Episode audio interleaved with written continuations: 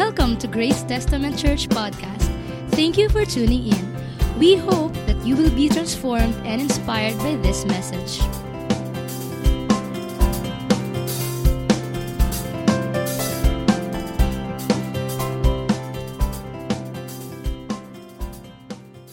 Nung mga nakaraan, pinag-uusapan natin si ang, ang Panginoong Hesus Kristo being the author and finisher of our faith.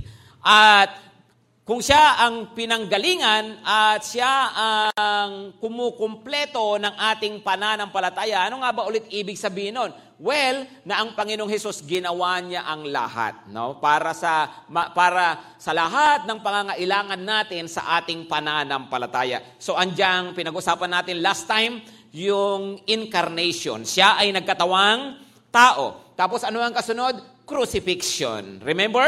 Tapos nung ipako siya sa krus, of course, namatay siya, pero mayroong nangyaring napakatinding himala. Yun nga yung tinatawag natin na resurrection. Okay? Still remember, mga kapatid? Okay, ngayon, pag-uusapan naman natin ito, itong kasunod na pangyayari. Ano yon? Na ang Panginoong Hesus, nung siya ay nabuhay muli, pagkatapos nun, siya ay umakyat sa langit. Pero bago muna yon, bago yon, ha?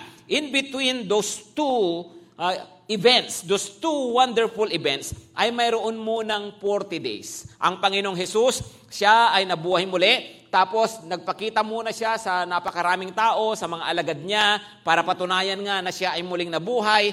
Tapos after forty days, sakalang umakyat sa langit ang Panginoon. Okay, baka mamaya kasi, no, yung, yung, di ba, mapapansin nyo mga Pilipino, parang ginawang, of course, mayroon tayong tradisyon na pag ang isang tao namatay, mayroong pasyam.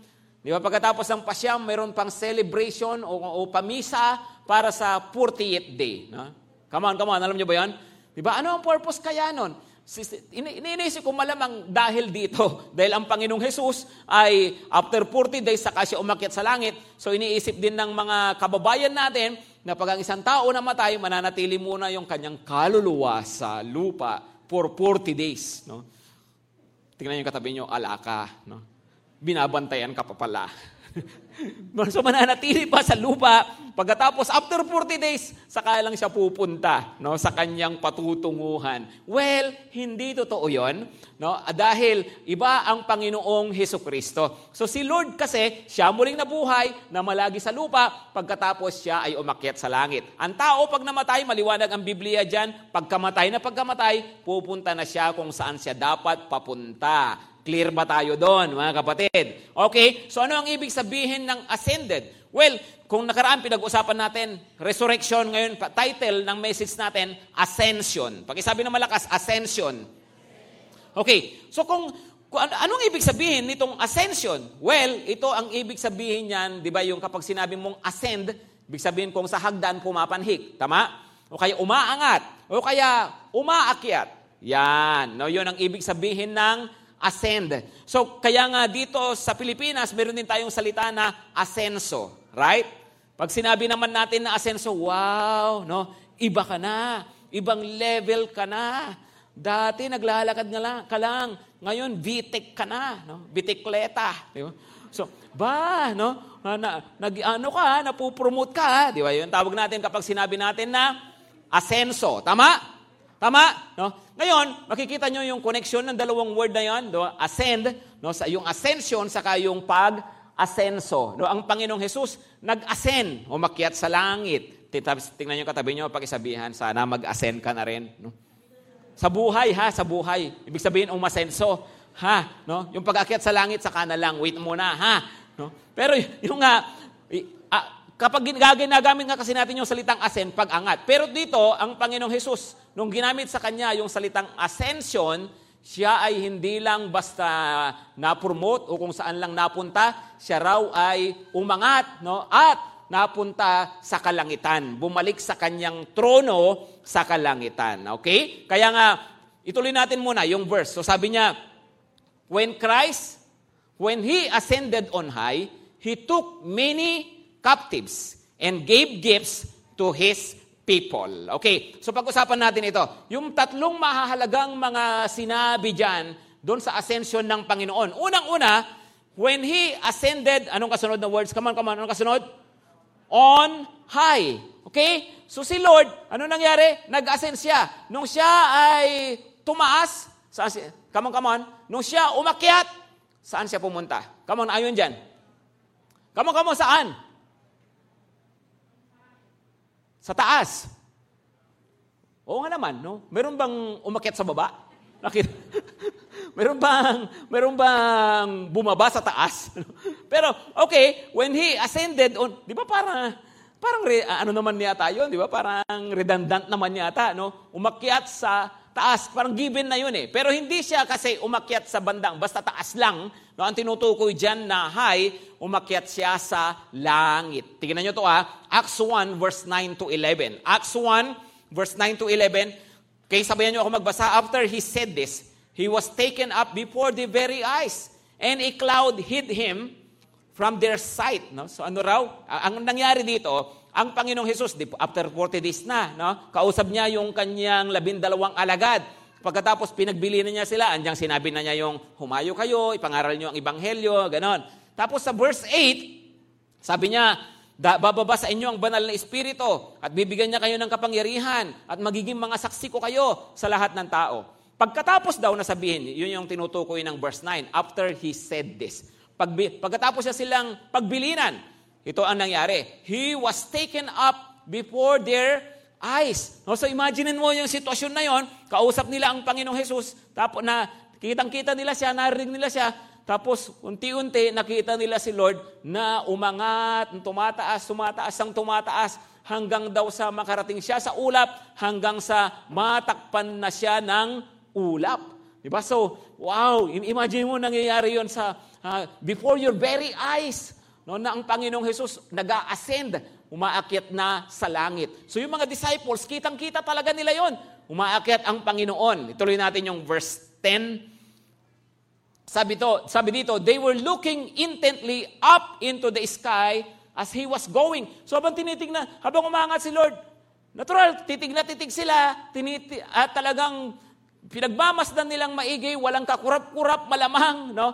Tapos, sabi dyan, no? When suddenly, two men dressed in white stood beside them. So, umaangat si Lord, pinagmamasdan nilang mabuti, natakpan na ng ulap, nakanganga pa rin sila. At talagang titig na titig pa rin sila sa langit, no? Kaya nga mayroong lumitaw daw na dalawang anghel, no? Sabi nung sabi nung anghel verse eleven, no? Men of Galilee, they said, why do you stand here looking into the sky? Bakit nakatayo kayo diyan? Nakatilang nakatingala pa rin kayo. Nakatingin pa rin kayo sa langit. Siguro tagal na nila nakatingin doon, mga three years siguro. Nakaganon sila, no? Kaya tuloy, so dumating yung angel, tapos sabi ay, bakit Bakit nakatingala pa rin kayo, mga ngawit yung leeg ninyo, no? Tapos ano, ito ang sabi ng angel, ha? Oy, joke lang yung three years, ha? Mga, mamaniwala naman kayo, isipin nyo, two years. No? Two years lang, pastor, no? This same Jesus who has been taken from you into heaven will come back in the same way you have seen him go into heaven. Sabi niya, ang, ang Jesus na to na nakita nyo na umangat papuntang langit, ay makikita nyo rin. Sabi niya, in the same way. Pakisabi ng malakas, in the same way. The same way. Alam nyo, pag daw nagkaroon ng second coming, kung paanong ang Panginoong Hesus kitang-kita na umakyat, ganun din kitang-kita siya na bababa. Clear ba tayo dyan, mga kapatid? So ang pagdating ni Lord, pag nag-second coming siya, hindi sikreto. Makikita raw ng lahat. No? Sabi pa sa ibang mga verses ng Bible, kitang-kita ng lahat, no? Alam niyo, mayroong time nasa Davao ako, no? At uh, na, habang nandoon ako sa taxi papunta doon sa isang conference, ay napapakinggan ko ay yung yung owner of the universe si Kabuloy na, na, na nagtuturo.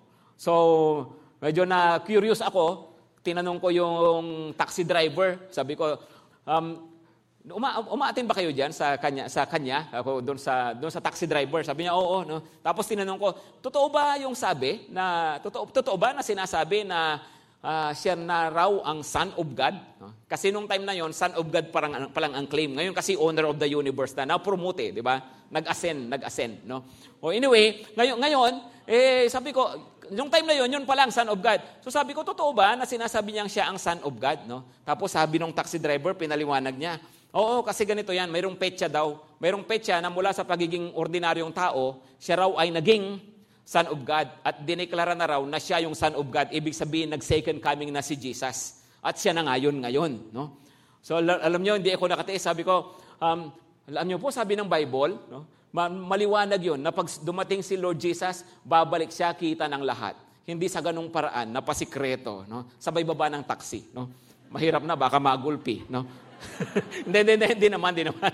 Okay, um, tahimik naman siya, nakikinig. Tapos samantama, pababa na rin naman kasi ako doon sa pupuntahan ko. Sabi ko, kaibigan ko yung pastor dito. Pag ano, punta rin kayo rito. Sabi ko gano'n, no? Pero yung nga kasi, mga kapatid, ha? Pag dumating si Lord, darating siya na makikita ng lahat. Amen? Mariniisip nyo, paano yung pastor, di ba bilog ang mundo? E paano pag dito siya dumating, tapos andito tayo sa ibabaw, no? Eh, alam nyo, sa panahon ngayon, no, lalo na sa panahon ngayon, di ba? Tingin nyo, pag dumating si Lord, tingin nyo, walang magla-live. Hindi nga, hindi nga. Tingin nyo, hindi tututukan ng balita. Tingin nyo, walang magre-record. Kaya, doon pa lang eh, doon pa lang talagang pwedeng makita na lahat, tama? Pakitignan katabi, pakisabihan, kaya lagi kang magdala ng camera mo, ha? No? Para, maki- para malay mo, ikaw yung mag-live, marami kang maging mga viewers.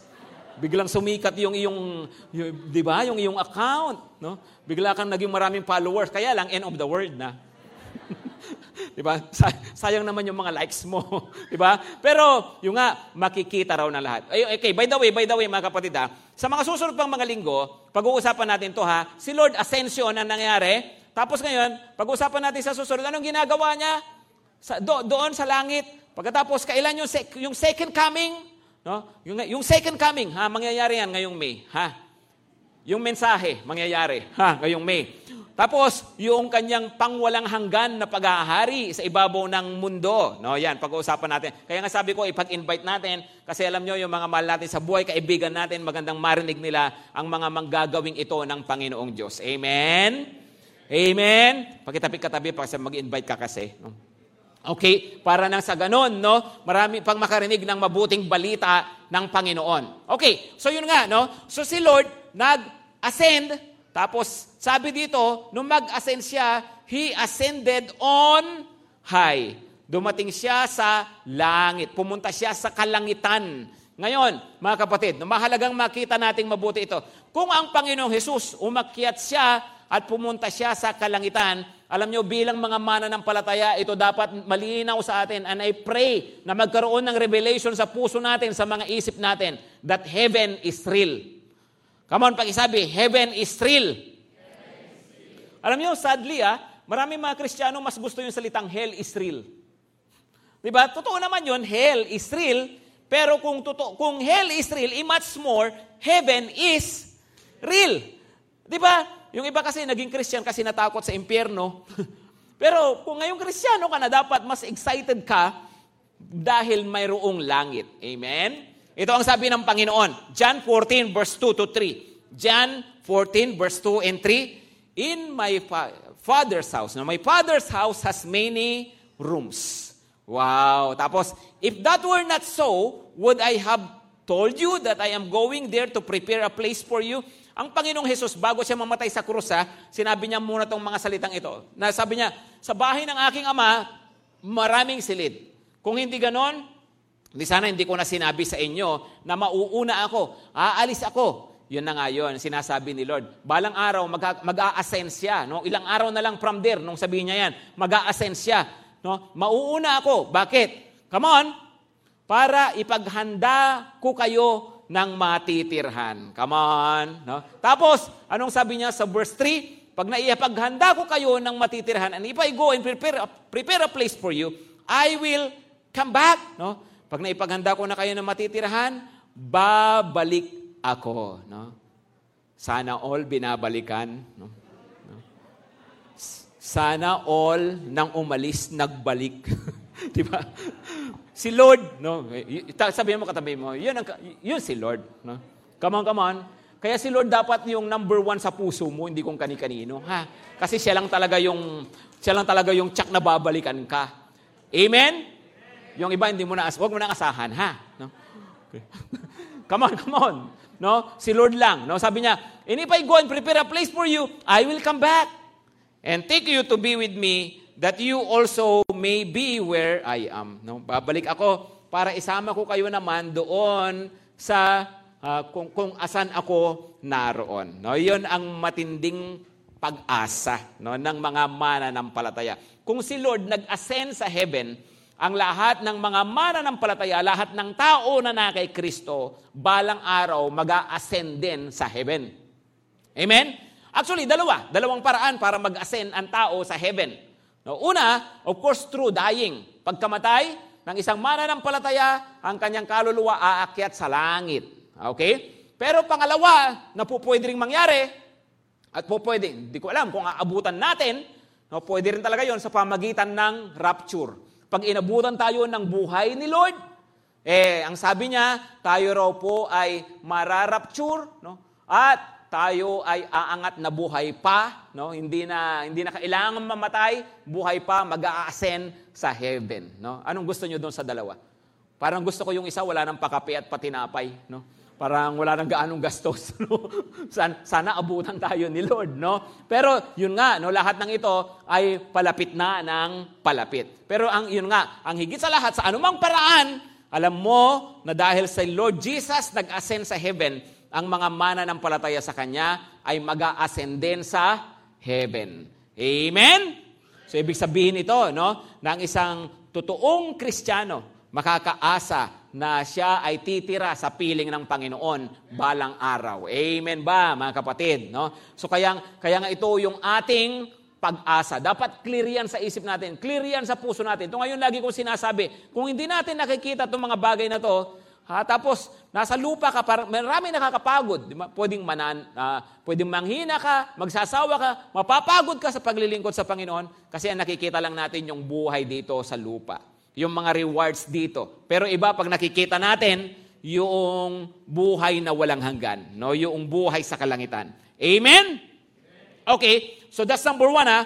When Christ ascended, number, anong una? On high. No? Number two, anong pagkakasabi doon sa verse eight? He took many captives. He took many captives. So nung siya raw, umakyat, Ano ang ano ang kasama sa ginawa niya, no? Eh, he took many captives. Ano ang ibig sabihin noon? Well, ganito, na ang Panginoong Hesus dahil sa kanyang kamatayan sa krus at dahil sa kanyang muling pagkabuhay, lahat ng umaalipin sa tao na pagtagumpayan niya. Okay? Lahat ng mga tao na dati alipin ng kasalanan, alipin ng kamatayan, ngayon nabawi ng Panginoon at napalaya niya sila. At ngayon, sa halip na nakatali pa, nakagapos pa sa kasalanan, ngayon ang mga tao ay pupwede na talaga na mabuhay ng malaya. Amen? Tinalo ng Panginoon ang kasalanan. So, nung sabihin niyang, he took many captives, ipina, in, inilalarawan niyan ang Panginoon na matagumpay. No? Jesus is victorious. Amen? At kayang-kaya ng Panginoon na talunin anuman yung mga, anuman yung pagkakagapos natin, ano, anuman, na umaalipin sa atin. Ibig sabihin, ano, ang kasalanan wala nang kapangyarihan laban sa buhay ng isang tao na totoong sumasampalataya sa Panginoong Jesucristo. Ang kamatayan, wala nang kapangyarihan ito sa tao na totoong sumasampalataya sa Panginoong Hesus. I don't know kung nakikita nyo sa Facebook yung mga balibalita. Kaya nito lang eh. Kahapon lang ba? Nakita ko yung kay Baron Geisler. Kita nyo yun? Siya raw ay gumraduate ng... Gumraduate ng Bible School. No? Come, come on, nabasa nyo ba yun? No? Nabasa nyo? Diba? Uh, sa totoo lang, ha, no, ako, ako mismo nung mga, nung mga dati-dati pa, no? Pag nakikita ko yung mga da- balibalita kay Baron, naaasar din talaga ako. Eh. Kaasar talaga siya eh, right? Yung mga pinaggagawa niya, andiyan mababalitaan mo, napapaaway sa club, andiyan na, nabalitaan mo kung ano-ano ng mga kaguluhan nangyayari. Tapos nagboxing pa sila ni... ni Kiko Matos, di ba? Uh, kung ano-ano mga nangyari, parang na, nakakaasar eh, right? Pero, yung nga, nakita ko rin yung ano, nakita ko rin yung, sabi, naka, na-born again daw. Nakakilala na raw siya sa Panginoon, no? Tapos, uh, ito nga, yung kahapon nga yata ko nakita, gumraduate daw siya ng Bible School. No? Wow, hindi ko alam kung, siguro, hindi naman yung four-year course kasi parang mabisyado namang mabilis, di ba? Pero, ang point ay, oo nga, no, makikita mo yung, wow, mayroong mayroong pagbabago. Tapos nakita ko pa yung ano eh, yung interview sa kanya ni Tony Gonzaga, 'di ba? Na ano, makita mo yung mukhang sincere nga talaga, no? At nakikita naman natin yung mga changes sa kanyang buhay, nakapag-asawa rin siya ng isang uh, Christian talaga na tumutulong sa kanya, no? Wow, yung mga ganoon, alam niyo, makikita mo, wow, amazing. Pero iniisip ko ganito, no? Alam niyo yung mga tao na sila mismo hindi nila naranasan na baguhin sila ni Lord. Sa totoo lang, pag nakakabasa ka ng ganyan, nakakabalita ka ng ganyan, ano ka pa rin eh, di ba? Skeptic ka pa rin eh. Come on, di ba? Totoo kaya yan? Hindi kaya gimmick lang yan, di ba? Hindi kaya ano lang yan? Hmm, so umpisa lang yan. Di ba? Ganun-ganun tayo, tama? Tama? Kasi nga, alam mo, pag ikaw mismo, hindi mo pa naranasan na kaya kang baguhin ng Panginoon, pag, naki, pag yung iba nagkukwento ng kanilang pagbabago, ikaw mismo hindi ka makapaniwala. No? Pero pag ikaw alam mo na ito, ganito ako dati, pero totoong binago ako ni Lord, kaya nga ikaw naniniwala ka na yung ibang tao kayang baguhin din ng Panginoon. Amen? Amen? No? No? Kasi yun po, yun ang reality. No, dahil alam, alam mo, talaga, ah, ginawa to ng Lord. At talagang ginagawa yan ng Diyos. Di ba nga, minsan kapag may mga celebrities, mga kilalang mga tao, tapos alam mo yung mga kwento nila na ganito, mga ginawagan nila dati, tapos pag nakulong, tapos na born again daw sa kulungan, tapos mababalitaan mo, di ba?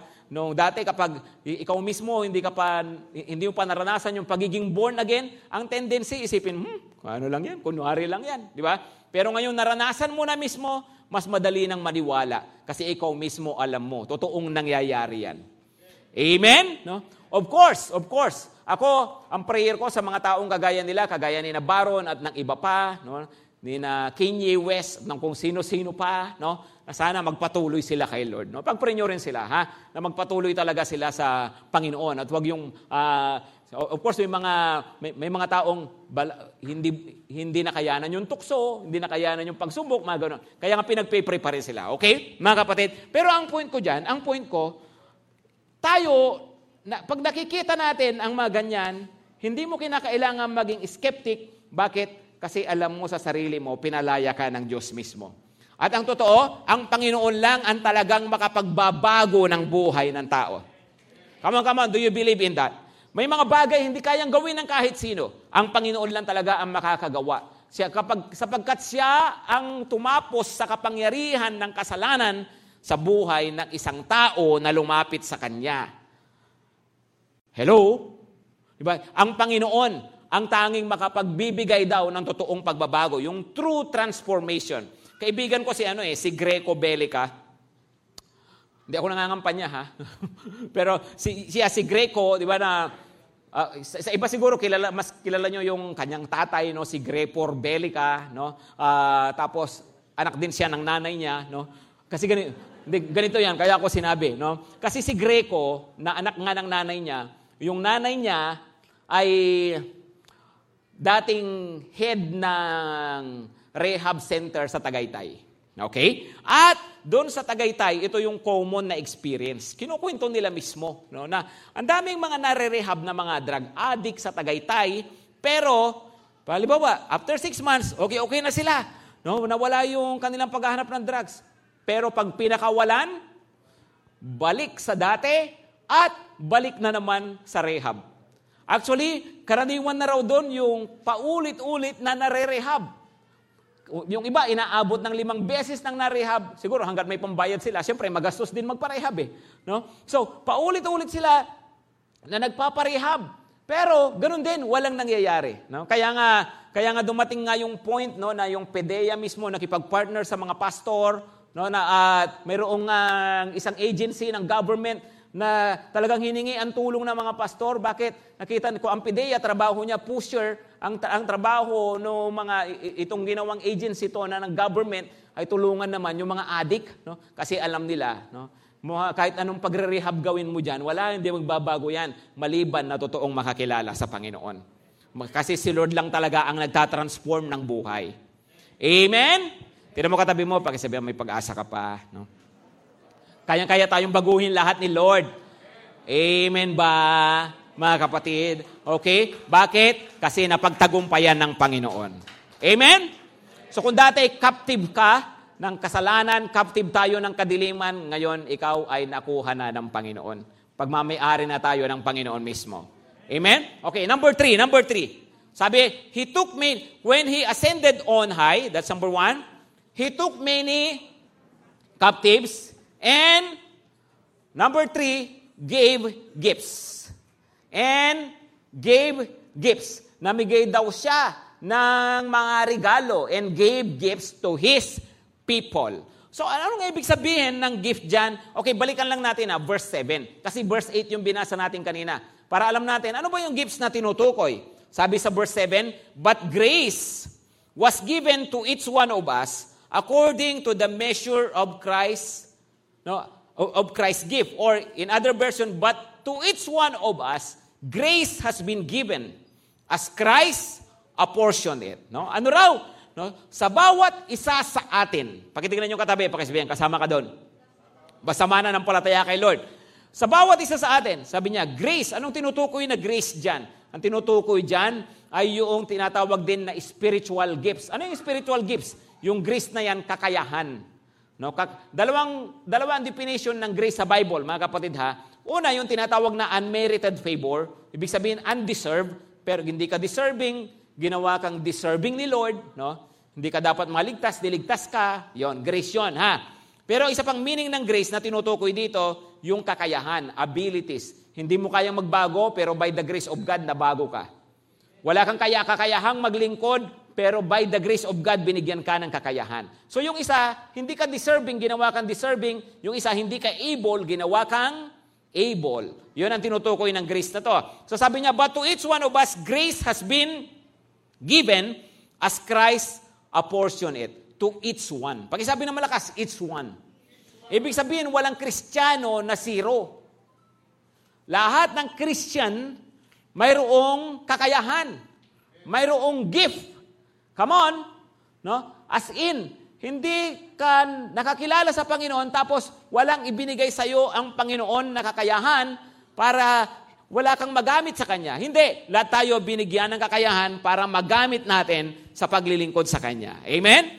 Iba-iba yung mga gift, mga kapatid. Pag sinabi mong spiritual gifts, ito yung kakayahan na binigay ng Lord para magamit mo, no, para ikaw ay maging blessing sa iba, para makapagbigay ng glory sa Kanya, no, para maging uh, makapaglingkod tayo sa Panginoon. Yun ang ibig sabihin ng spiritual gifts. Pag sinabi mong kakayahan, iba yung spiritual gift sa talent. No, po pwedeng ikaw, talented ka na kumanta, talent yon, talent lang yon, ha? Pero ngayon na born again ka, tapos yung talent na yon, nag- eventually nasamahan ng spiritual gift, kaya kapag kumakanta ka, nabibless yung iba, di ba? Pag ikaw kumakanta, nalilid mo yung tao sa worship, di ba? Pag ikaw kumakanta, nakaka-encourage ka, no? Yan, tawag doon, spiritual gift. Clear tayo? Come on, clear tayo, no? Pero pag ikaw kumanta, nag-backslide sila, no? Baka, baka hindi mo spiritual gift yon, no? Pwede rin hindi mo talent. Di ba? So, pero yun yun, no? Pwede kasing, oo nga, pwede, ah, ito, magaling magsalita, no? Pwedeng talent lang yon. Pero kung sa pamagitan ng pagsasalita, may mga nababagong buhay na nakakilala sa Panginoon, yan ay spiritual gift. Come on, clear tayo, mga kapatid? Di ba? Yung ba, ay bakit ganito ako? Yung sa puso ko, gustong-gusto kong mag-share ng gospel. Yung pala, spiritual gift mo pala yung evangelism. No, bakit, uh, bakit ganito ako? No, gustong-gusto kong, uh, meron akong desire na gawin ito. No? O kaya, uh, pag ginagawa ko ito, masaya ako. Kasi yung pala, yung iyong spiritual gift. Ngayon, pag meron ka raw spiritual gift, ano sabi ng Panginoon? Gamitin mo. So, ibig sabihin, listen carefully, ah, hindi tayo tinawag ng Panginoon para lang pumunta sa langit when He ascended on high. Hindi lang din tayo para baguhin ang buhay, tayo rin po habang andito pa sa lupa, dapat daw naglilingkod sa Panginoon. Amen? O ulitin ko yun ha, hindi ka para pumunta lang sa langit. Yung iba kasi satisfied doon, basta ako, tinanggap ko na si Lord, pupunta na ako sa langit. Di ba? Hindi. No? Papunta sa langit, pero habang andito pa tayo, hayaan natin, mabago pa ng, ta- ng mabuti yung buhay natin. Amen? Yung iba huminto na doon eh. Pupunta na ako sa langit. Mabait na ako. Binago na ako ni Lord. No? Good. No? Eh, huwihinto ka na doon. Hindi. Sabi ng Panginoon, maglingkod din daw tayo sa Kanya. Gamitin natin yung kakayahan na ibinigay niya sa atin. Amen? Okay. So, tingnan nyo to ah. Bakit mahalaga na gamitin natin ito? Matthew twenty-five verse fourteen hanggang twenty-seven. Sige, Basahin lang natin ha, Matthew twenty-five, verse fourteen. Samahan niyo akong magbasa. Ang paghahari ng Diyos ay maitutulad sa isang taong maglalakbay. Okay. Anong tinutukoy ni Lord Jesus dito? Inihahalin tulad niya ang kanyang sarili sa isang tao na magbibiyahe. Bakit? Kasi ito yung panahon, sinasabihan na niya sila, babalik siya sa langit, pero darating ang panahon, babalik siyang muli. No? So sabi niya, uh, ito, gaga, ito, ito kagaya nito ang kingdom of God. No? Parang maglalakbay. Kaya tinawag niya ang kanyang mga tauhan at pinagkatiwala sa, kanya, sa kanila ang kanyang ari-arian. So tinawag niya yung mga, mga mananampalataya niya. Ganon ang ginawa ng Panginoong Hesus. Kaya nga sabi niya, nag-iwan siya ng gifts. Okay? Tapos, next, verse fifteen. Binigyan niya ang binigyan niya ng salaping ginto ang bawat isa ayon sa kanilang kakayahan. Binigyan niya ang isa ng limang libong salaping ginto, ang isa na may dalawang libong salaping ginto, yung isa naman isang libong salaping ginto. Tapos, ano ang bilin sa kanila ng Panginoon? Na yon ay kanilang pagyamanin. No? So, binigyan sila tap, bago siya umalis. Verse sixteen. Next, ano ang ginawa? Kumilos agad ang tumanggap ng liban libong salaping ginto at ipinangalakal iyon. Ininegosyo. No? At anong nangyari? Kumita siya ng liman libong salaping ginto. Wow! Hindi lang siya R O I, ha? No, hindi lang return of investment. Nabawi niya yung kanyang puhunan, tapos nadoble pa. Magandang negosyo ba yun? Come on, come on. Magandang negosyo. No? So, nadoble daw. Yung isa naman, verse seventeen, sige, pakita nyo lang yung verse habang sinasabi ko para din natin basahin isa-isa. No? Pagdating, yung isa naman sabi niya, yung kanya, humarap siya sa Panginoon. Yung, uh, hindi muna, no? Wala pa pala si Lord niya. No? So, sabi niya, yun, inegosyo niya yung kanyang two thousand, kumita rin ng, okay, naging four thousand. Yung isa, anong ginawa? Tingnan nyo yung isa. Ngunit, ang tumanggap ng isang libong salaping ginto ay kumukay sa lupa at itinago ang salaping ginto ng kanyang Panginoon. Iba siya. Di ba? Pinagkatiwalaan siya. Anong ginawa niya? Ibinaon niya sa lupa. Tingnan yung katabi niyo, pakisabihan, tingnan mo, baka mama niya, binaon mo na gift mo, ha? No? Sabihin mo, pakihukay. No? May mga pala tayo dyan, ha? No, sa construction. No? Di ba? Mamaya, bina- binaon na natin. No? Tagal mong cell leader, ngayon binaon mo na. Di ba? Ang taga dati, nagagamit ka ni Lord. Ngayon, wala na. Di binaon mo na. Yung iba, mula nung maborn again, hanggang ngayon nakabaon. No?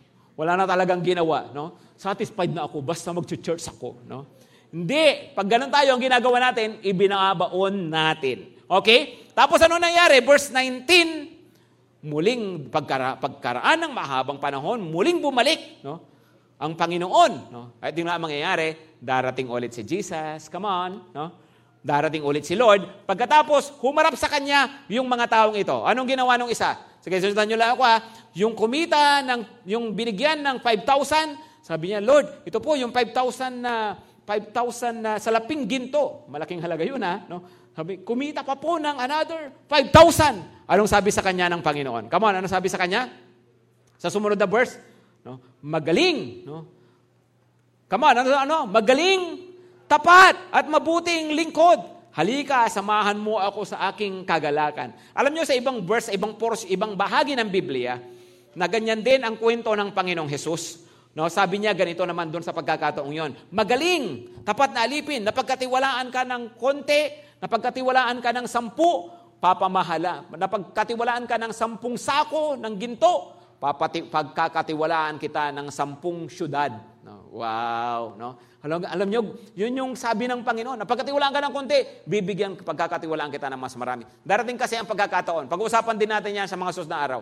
Magse-second coming, si Lord maghahari sa bagong langit at bagong lupa. And who will reign with Christ? Sino maghaharing kasama niya?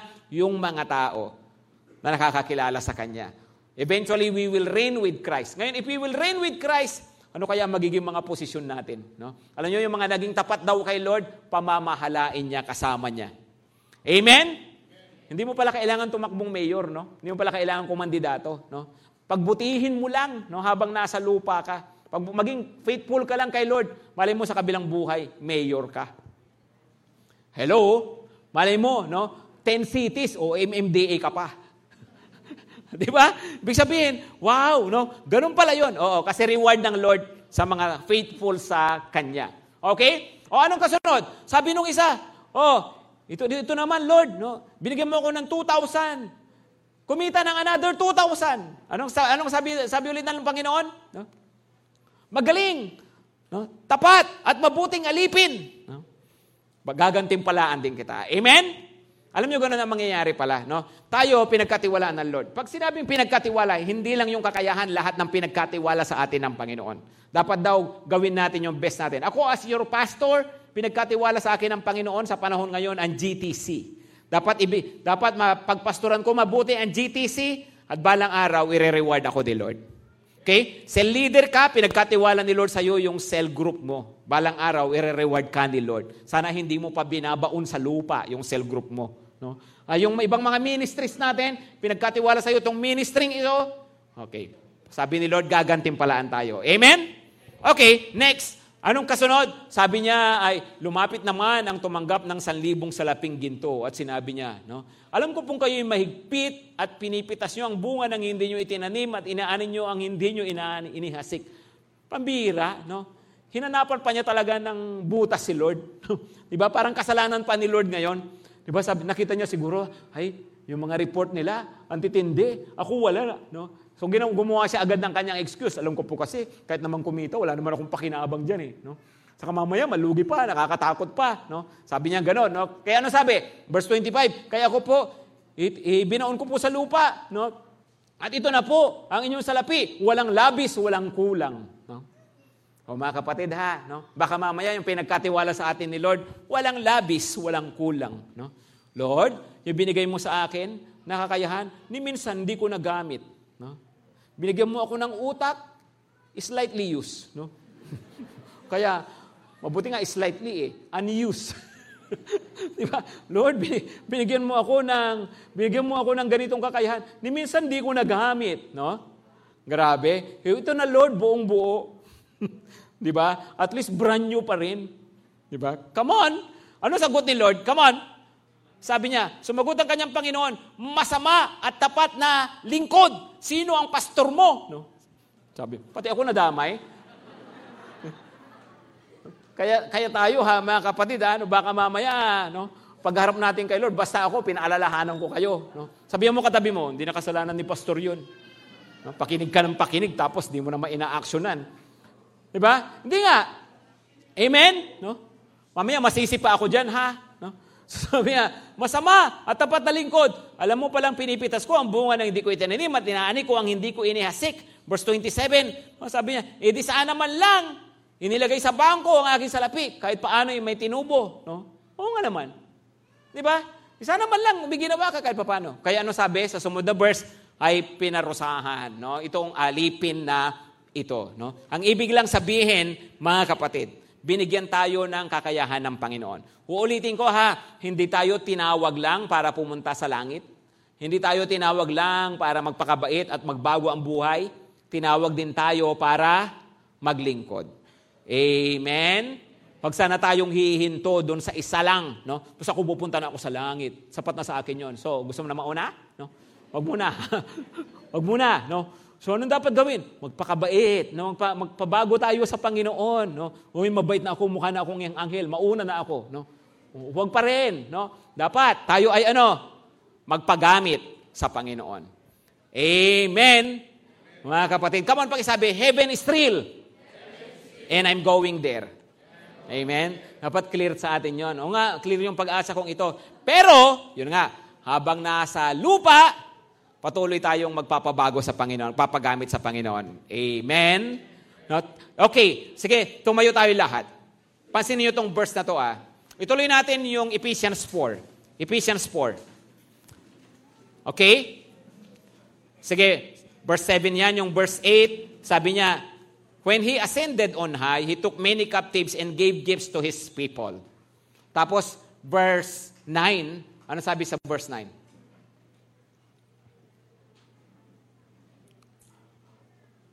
Verse nine, what does He ascended mean?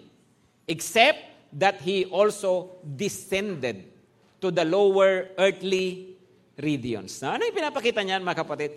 Sabi, si Lord daw, umakyat sa langit.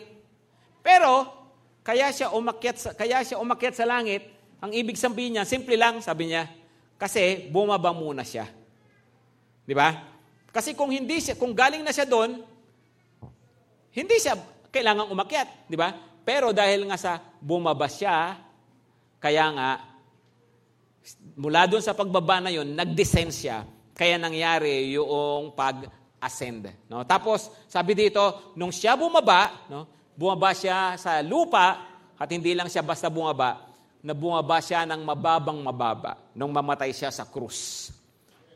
Okay? Tapos, verse ten, He who descended is the very one who ascended higher than all the heavens. Wow! Nung bumaba ang Panginoon, bumaba siya ng mababang mababa, yung pinaka hindi makataong kamatayan yun ang ikinamatay niya. Pagkatapos nalibing siya, yung tinutukoy niyan, noon na siya uh, descended to the lower earthly regions. But when He ascended, nung umakyat siya, umakyat daw siya sa kaitaasan, mas mataas pa sa nakikita natin na kalangitan. Sabi niya, in order to fill the whole universe. Wow, alam niyo, bakit ginawa ito ng Panginoon? Bakit siya bumaba?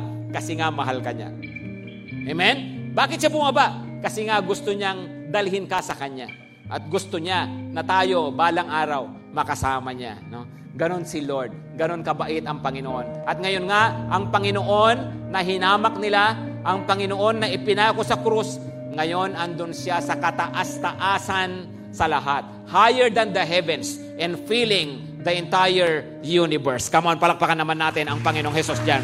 Palakpakan na natin si Lord. Come on, come on.